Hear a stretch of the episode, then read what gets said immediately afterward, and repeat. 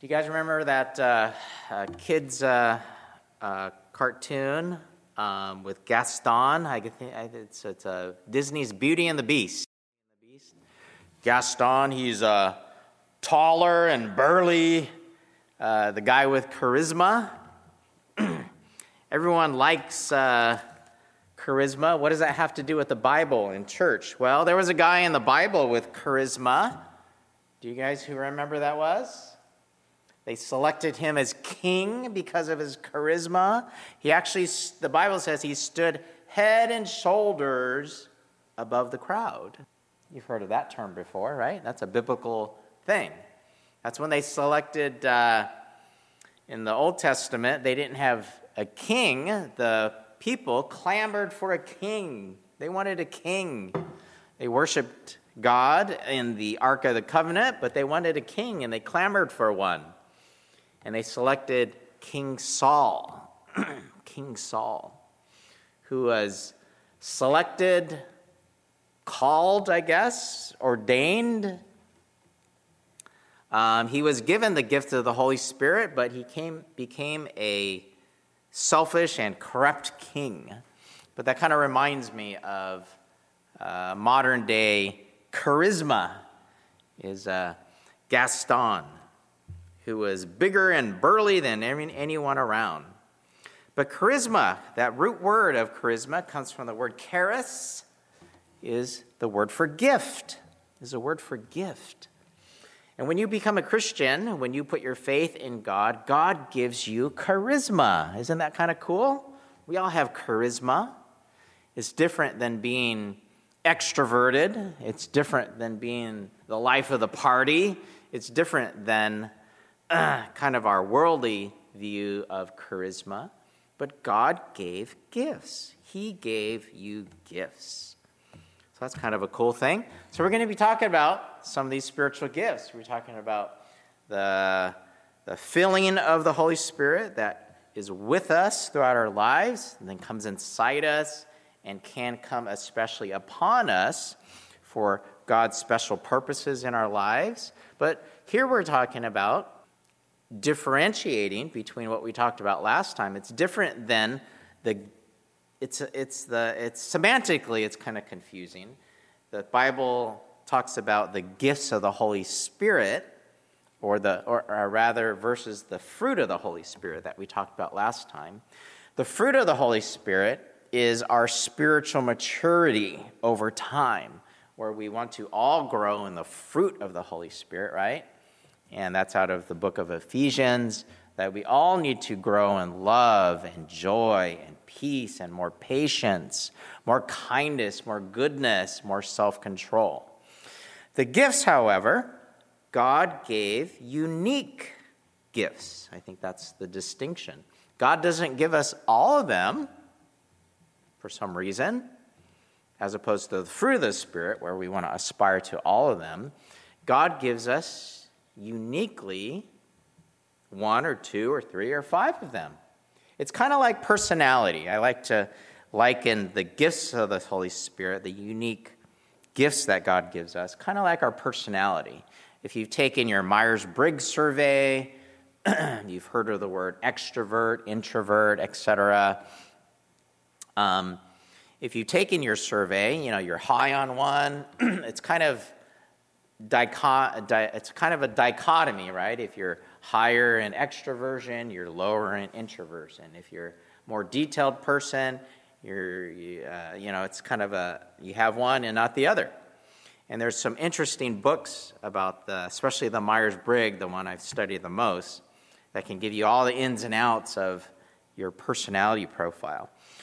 Well, the, the fruit gifts of the Holy Spirit are kind of like that personality uh, profile. God gives you unique gifts. So let's take a look here in a couple scriptural passages, and we'll be, I'll be teaching on the majority, the major gifts.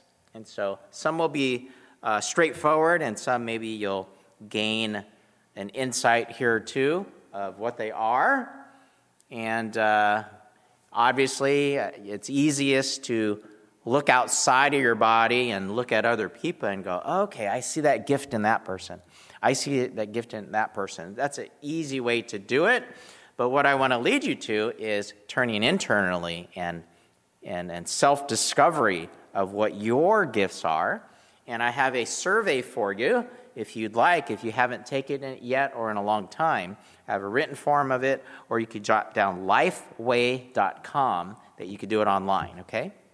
So I love this. Uh, the Apostle Paul says in 1 Corinthians 12, now, about the gifts of the Holy Spirit, brothers and sisters, I do not want you to be uninformed. I like this. Or ignorant. I don't want you to be without knowledge. so, the Apostle Paul obviously had the gift of teaching, right? he doesn't want you to be ignorant. I don't want you to be uninformed. You know that when you were pagan, somehow or other, you were influenced and led astray by mute idols. But our God that we worship, that's inside of you, is not a mute idol. God wants to teach us, and not you don't want you to be ignorant. So he says in verse 4, if you read along with me, there are different kinds of gifts, but the same Spirit distributes them. There are different kinds of service, but the same Lord. There are different kinds of workings, but all of them and in everyone is the same God at work. Verse 7 Now to each one, each person, every believer, the manifestation of the Spirit is given for the purpose of the common good. Now, you've heard this before, haven't you? Every believer is given at least one gift. Have you heard that before? Have you heard that before? I couldn't find it anywhere in the Bible. It doesn't say that. All right? Referencing 1 Corinthians 12 7, they often reference 1 Corinthians 12 7. And 1 Corinthians 12, 7 simply says, Now to each one, each person, maybe that's where they get the one. Now to each person, the man, all it says is the man, God gives us the manifestation of his Holy Spirit is given for the common good. It doesn't say you're given at least one. Technical detail, technical detail. I've heard that over and over again in my Christian career. Because when you when you hear that, it's like, okay, so some, some, some only get one or two or three. It doesn't really say that. The Holy Spirit determines who receives which gifts. Verse 11. And we are to use our gifts to serve and benefit the body, not just ourselves, not something that we possess, okay? Like, I've got the Holy Spirit, I've got these gifts, and it somehow adds to our charisma, you know? I mention that because in the church, uh, what is the church but made up of sinners saved by grace, okay? And we could be fall victim to kind of pride, right? And uh, I've seen over and over again uh, people in their professional life outside of church where they get their pride from, you know, their accomplishments and things like that. They come into the church and kind of expect the same position in life. Sometimes people are selected to be on the board, CEO of a bank, you know? you know? And me being having the gift of prophecy or a prophet of truth, you know, I look at that and it's like, well, that doesn't really qualify you, does it? to be the board chairman, even though you were a CEO of whatever. Maybe it might give you a skill set or whatnot, but is that person exercising their gifts, right, of leadership and whatnot? There may be some carryover, but it's not an automatic thing, okay? So, what you did in life outside the church doesn't always transfer over. The same light, if you haven't done anything outside of the church, whatever, don't feel like, oh, I have nothing to contribute. So don't think that way either. God has uniquely gifted you to accomplish the goals of the church. So we are commanded to use our gifts. Exercising our gifts will help us develop, not only mature us spiritually, help us grow, all right, but also build up the church. First Peter, I like this. First Peter 4:10. Now each of you should use whatever gift you have received to serve others as faithful stewards of God's grace in various forms. I like this. If anyone speaks, oh, I love this. Of course, I'm giving messages now. I'm counsel people. I open my mouth and speak. If anyone speaks, they should do so as one who speaks the very words of God. Oh, I love that. I love that. That gives me confidence, power, um, boldness when, when I'm preaching. If anyone serves by the same way, they should do so with the strength that God provides them. So that in all things God may pray, be praised through Jesus Christ. To him be the glory and the power forever. Amen. Romans 12 a couple more here, 6 through 8. We have different gifts according to the grace given to each of us. It's just grace. Grace, grace, grace. Gifts. It's a gift, it's an endowment. It's like an inheritance, something we don't earn. God gives it to us. If your gift is prophesying, then prophesy in accordance to your faith.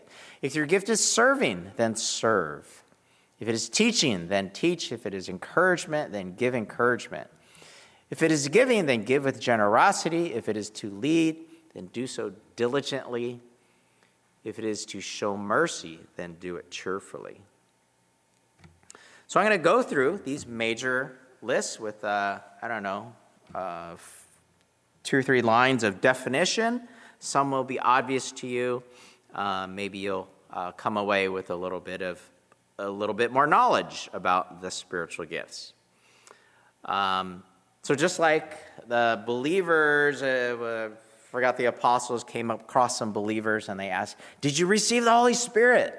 And they're like, We didn't even know that there was a Holy Spirit. okay? So, this is what we're teaching about. Church, did you know there are gifts of the Holy Spirit? Oh, maybe you didn't even know that some of these were unique gifts, all right? And you possess them. So this is kind of fun to uh, study what charisma, what gifts that God gave us. So the first one leadership. Leadership aids the body in leading and directing members to accomplish the goals and purposes of the church. Leadership motivates people to work together in unity toward common goals. This is my observation. Small churches often don't call leaders. right? You kind of have that expectation oh, our pastor is going to lead us. But what churches often call, guess what? Our chaplains. I know the word chaplain because I worked at a hospital, and there are chaplains around, right? Their job is not to lead, right? their job in a hospital setting is to what? Show mercy, encouragement. People going through whatever hard times, they're in the hospital for a reason, right? They're going through difficult times. So that's what's that's the job of a chaplain. When it comes down to it, on paper, you know, I, I, I saw a job description recently of a local church of their job description of the pastor that they, the ideal pastor. We've often done that here as well as you've looked for, for a minister, right? The ideal pastor will lead the church and uh, goals and da, da, da, da, disciple, da, da, da, da, da, da. will outreach to the community and uh, have visitation and be available and be able to and be good with youth and then right? Every, everything, right? It's an almost impossible job description. In a minister, a pastor of your church, you obviously want a leader, but churches often will call a chaplain. You know, they, they choose the person that's has mercy. They choose the person that's personable, the person that they like, right? that's, that's what's high on the list. Administration. Larger churches, uh, you know, often have more than one minister. So it's a little bit easier to distinguish those uh, roles and truly call a leader, teacher, etc., administrator. Sometimes churches have, you know, an executive pastor. They're so large where the person with uh, administration skills and organization, organizing the church, enables the body to organize for God's given purpose, to be, you know, accomplish short-term goals, long-term goals. You have strategic planning. The goal of teaching, sometimes larger churches have a dedicated teaching minister, right? That their job is, you know, everything stems from, you know, their teaching, their exegetical uh, teaching, the small group ministry uses their material, etc.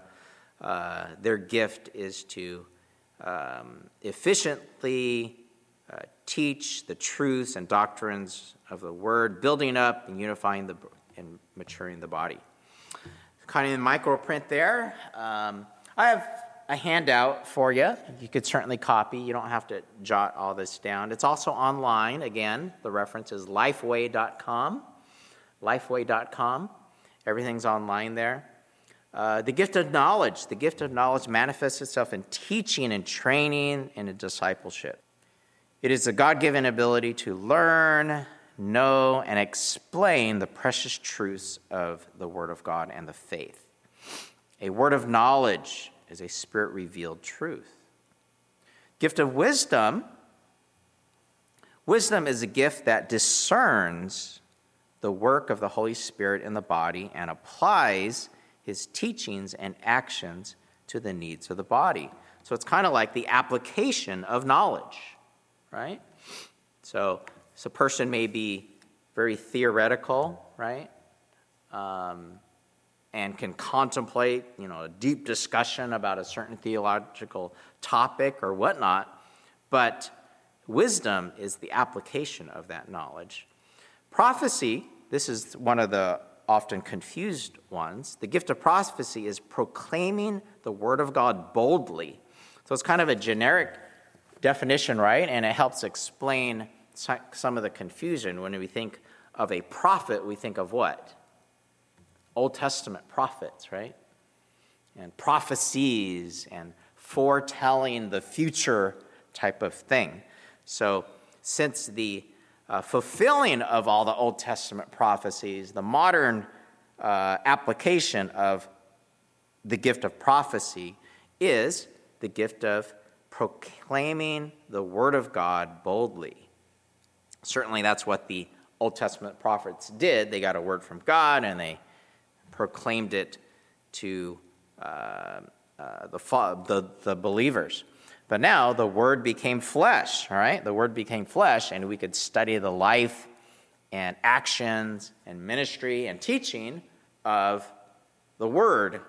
The Word, what does John say? The Word became, in the beginning was, was the Word. So we could get the truth of God just by studying the life and teachings of Jesus. Prophecy manifests itself in preaching and teaching. I once counseled uh, preaching and teaching. You don't have to be at a pulpit to preach and teach. You don't always have to be in front of a class, okay? That's often how it manifests, but also one on one type of. Uh, those of you that are parents, have been parents, there's all that, that thing called a teachable moment, right? A teachable moment. So it can definitely come out in different ways.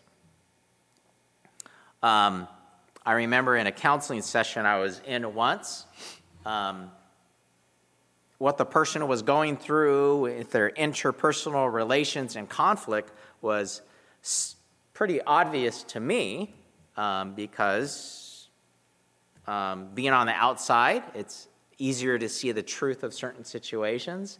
And I tried to describe this to this particular uh, gal and uh, I happened to blurt out. She, you know, she was like, "Whoa, yeah, that's."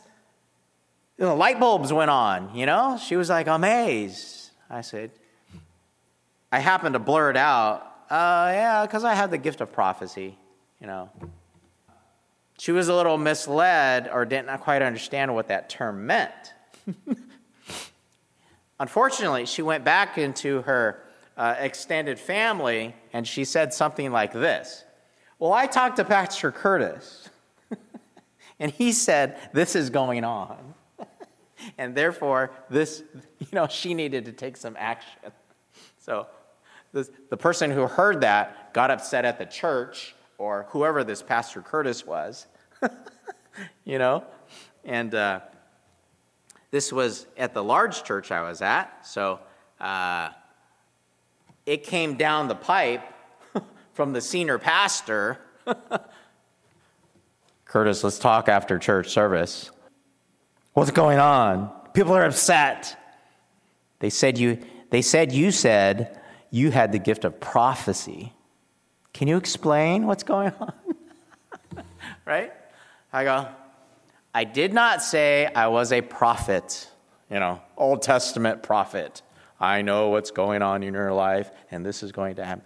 I did not say that. I had to explain. Uh, I use this in the ter- in the modern term, right, of prophecy, of being able to see truth and proclaiming it, and I did so in a counseling session. All right, I made the mistake of saying I have the gift of prophecy. All righty. Discernment, same thing. Discerning. Discerning spirit. Sometimes it's called discerning of spirits. Discernment aids the body by recognizing true intentions of those that we are relating with. Yeah, discerning spirits. Seeing people's motives. If you want to spiritualize it, you know, seeing demons, you know, stinking thinking. If you don't if you don't want to talk about demons and spirits and you know the forces of evil you could just say it's stinking thinking uh, which leads to our emotions which leads to our actions. Discernment. Discernment tests the message of and actions of others. Exhortation. This one's often confusing. Exhortation often sounds like preaching you know uh, the gift of preaching. No, exhortation can be called also a synonym, the gift of encouragement. All right? Exhortation, uh, members to be involved, encourages members to be involved in and enthusiastic about the work of the Lord. Members with this gift are good counselors, motivate others to service. Exhortation exhibits itself in preaching, teaching ministry, so you look at the preaching ministry of John MacArthur on one hand versus the preaching ministry of Charles Stanley. Who has the higher gift of encouragement when they're preaching? Is it John MacArthur or is it Charles Stanley? It's Charles Stanley, you know, who often shares empathizes with his audience by his life stories and real struggles. And then you have John MacArthur, who kind of never shares about his personal life, but it's always, you know, this is right, this is wrong. Uh, doesn't matter if it's controversial, doesn't matter if he's, it appears to be divisive in our modern, postmodern society. Uh, he is bold in his teaching. So it can come out the same thing. Think about one, the hard parent and the soft parent, okay? Or how you were raised, right? One may have uh, teaching, shepherding, uh, whatnot. One may say the truth, but the other one says the same message, but it com- comes across a whole lot nicer, a whole lot encouraging, rather than, you know, uh, kind of brash in that way. Shepherding, shepherding, shepherding is very, I think, very much like parenting. The gift of shepherding is manifest in persons who look out for the spiritual welfare of others. Okay, so just because, uh, just because, like in, encouragement and things like that, it's interesting. They always relate it back to encouraging others to be involved in and th- enthusiastic about the work of the Lord. So everything work is pointed to these gifts and abilities are pointed to the building up of the body and the institution of the church. Okay? That is what we exercise our gifts toward. So just because our life experiences in another area, that doesn't always translate over. Here we go shepherding. Although pastors, like shepherds, do care for members of the church, this gift is not limited just to the pastor, pastor or shepherd. So you may have the gift of pastoring in other surveys, pastor shepherding, all right? So you don't have to immediately limit that as, oh, I'm not going to be a professional pastor. That's not me. Maybe you're a small group leader, okay? You gather people around, all right? Your goal is to uh, bring them to faith and have them mature, okay? You kind of have that Apostle Paul's and Timothy relationship, all right? The gift of faith. Faith trusts God to work beyond human capabilities of people. Very closely tied to that word hope right?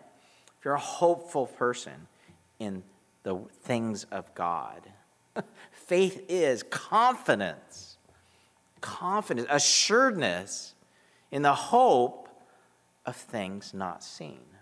I love that. And having faith, like I shared last time, sometimes we can have faith for uh, faith for other people. Sometimes it encourages them to have faith for them. What, what does that mean? Um, having hope for someone else. Let's say someone that's depressed, just can't see, you know, the light, can't see truth. As you talk and counsel with them, you are giving them f- your faith, your confidence that things are going to get better, right? You give them courage to face another tomorrow and keep enduring to get through their valley of shadow. Yes. Believers with this gift encourage others to trust in God, right? Trust in God in the face of apparently insurmountable uh, circumstances. And a couple few more here. The gift of evangelism. God's gift God gifts his church with evangelists to lead others to Christ effectively and enthusiastically. I we were sharing in small group today. Mine, I don't know if you can guess. Mine, mine is pastoring, pastoring and shepherding, um, maybe teaching. Um, administration is somewhat there, and I was surprised that evangelism is is kind of there as well, because uh, to me, I don't fit, you know, my preconceived notions of an evangelist, right? Uh, these terms, some of these terms uh, are loaded with our just, you know, 2,000 years of church history of you know, all the things that we have been through, uh, this one particular word. But, you know, it's having a desire that the lost would come to have a saving faith in God. Um, not just to be saved, okay? I, I, am definitely not that type of evangelist, all right? Asking, around, asking people, are you saved? okay? Um, but I see people without God, without the joy of God, and my heart is sad, right? My heart is sad for that. I see my relatives without the hope that we have in God. I see my relatives without the faith that I have, that they don't have in their present life and even the future. I see that, and I think that's where that evangelism kind of gift kind of bubbles up, you know, wanting to see that. Christ effectively, let's see, they want to lead and uh, share Christ effectively and enthusiastically with others. So, the, as far as the gospel is concerned, I'm always trying to think of different ways to share that. Maybe that's where that comes from, is to be able to articulate that in a way that's, I don't know, non offensive, that maybe the person can grab onto it and hear it, depending on what uh, perspective they come from. The gift of apostleship, you would think, well, do I have the gift of apostleship? I thought apostles were only those in the, the first century church that actually were eyewitnesses to Jesus. Certainly, we are not that type of apostle. Um, but the modern, uh, this was kind of new to me as well, studying this. The modern definition of an apostle is the, the one who is sent. The church sends apostles. That's what the original apostles in the book of Acts were. God sent them, right? The apostle Paul were sent. They were sent to different areas to reach the lost, uh, to, to share the good news throughout Jerusalem, Judea, and to all the ends of the earth. So if we have that desire to bring the good news of Jesus, the blessings of God to other areas, if you, um, you know, some people who have are apostles, you don't see them in church because they're just busy doing ministry, right? They're busy visiting people. They're busy, whatever, visiting people that are shut ins. I'm, I'm thinking of people like Betty. Betty. Sometimes she's here, sometimes she's not. But when she does share, she's always like, has a passion for doing something. She's, she, uh, she took pictures of us to bring our love to those that are shut in. She is busy doing the work of the ministry. Apostles motivate the body to look beyond its walls, there it is, and carry out the Great Commission. And some other, uh, lastly, wow, there's a bunch of them. I'm going to go through these fast, okay? These are pretty straightforward. The gifts of service that charisma gives us helps. And I, I love that this one's here because when you look at some of the lists of spiritual gifts, uh, you know, most people have the fear of speaking in public, right? And so being in front of the class, being in front of the mic, being able to share something from here can be very intimidating personality wise, okay?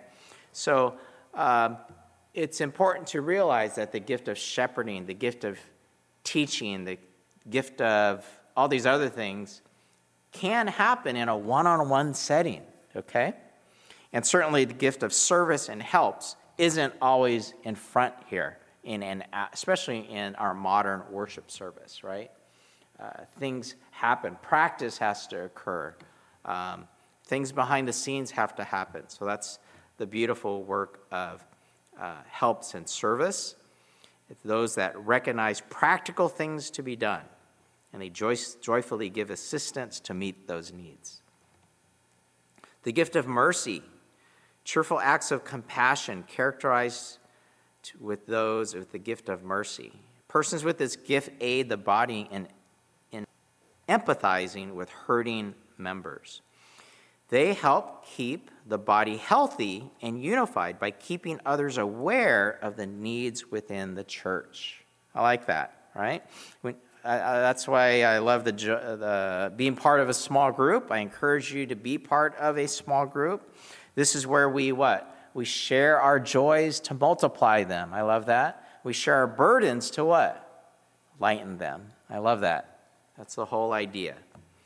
Gift of giving. Gift of giving. Members with this gift are generous.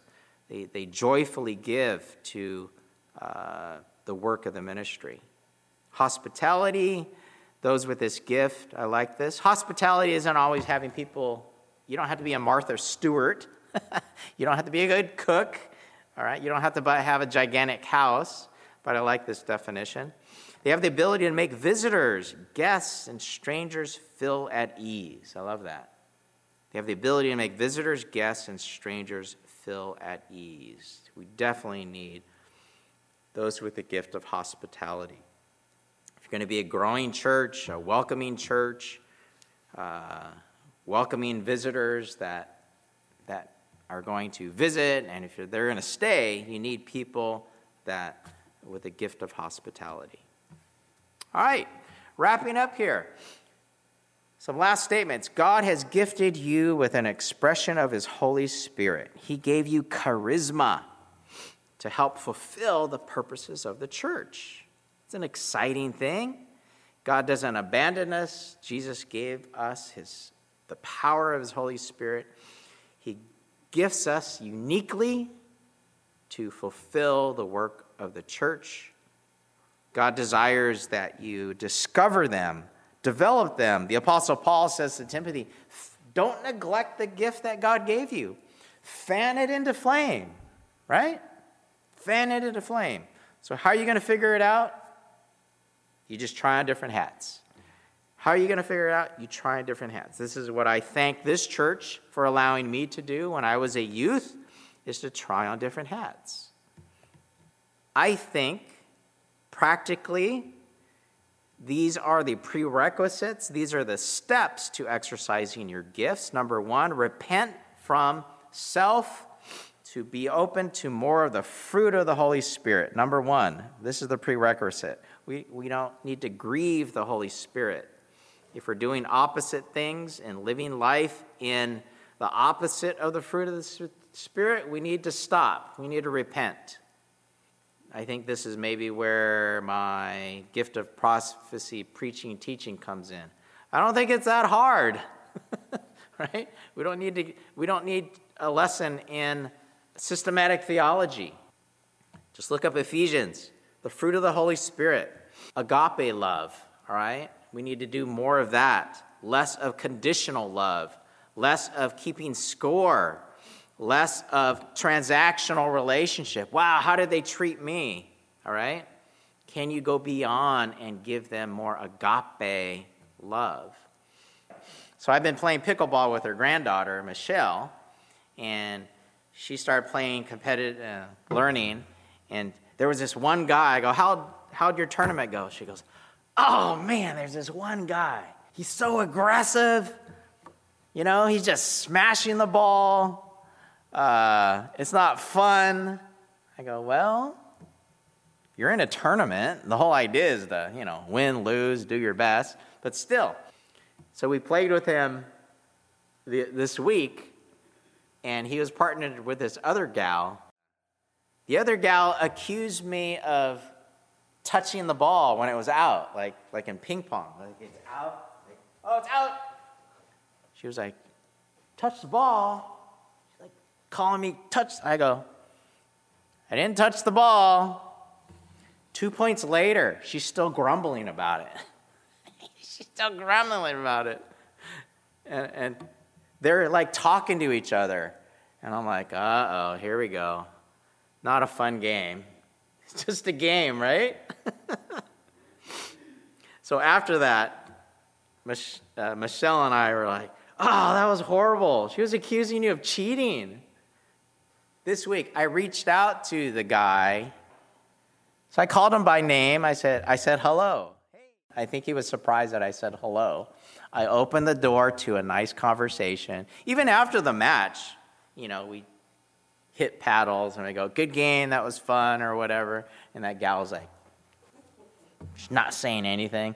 Never said, good shot. Never said good shot during the match or anything like that. We were saying that. So we just had to be a good witness, right?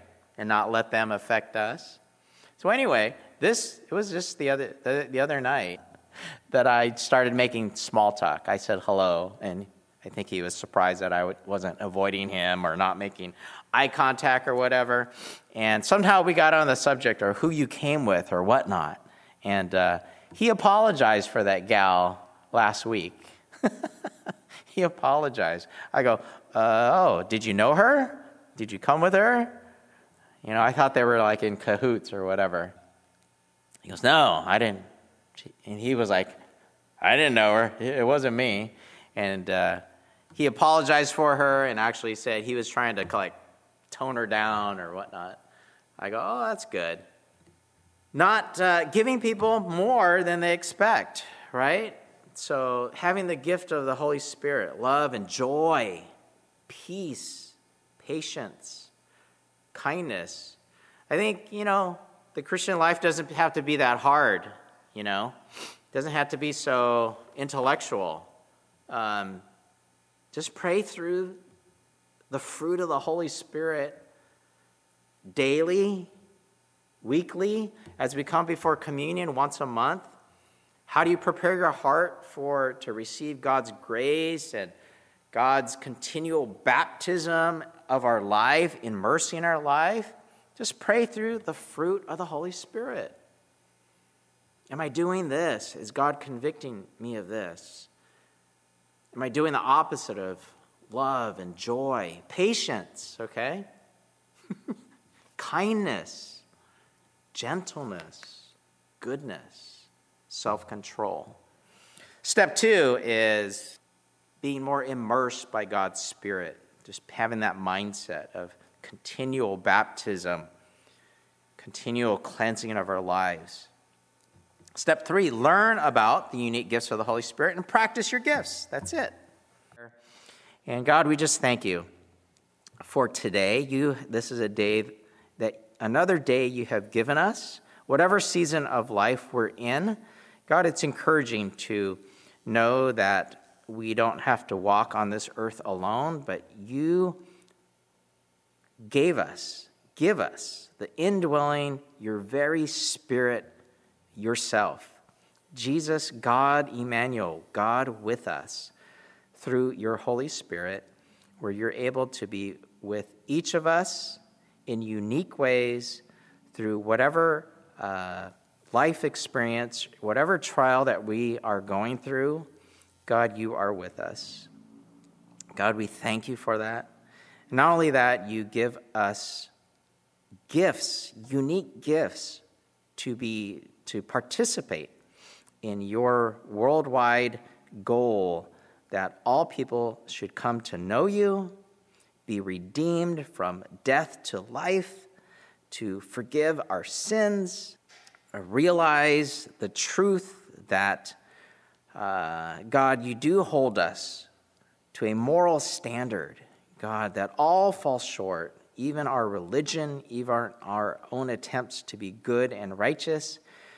It only points us, not that we're so bad, but God, it's because you are so holy. God, when we worship you, we realize, just like Moses, we are standing on holy ground. God, not only that, God, it's amazing that because you are so holy and we are just human, that you still choose, a, choose to call us your children and your friends. So we thank you and praise you. In your Son's name we pray. And all God's people said, Amen.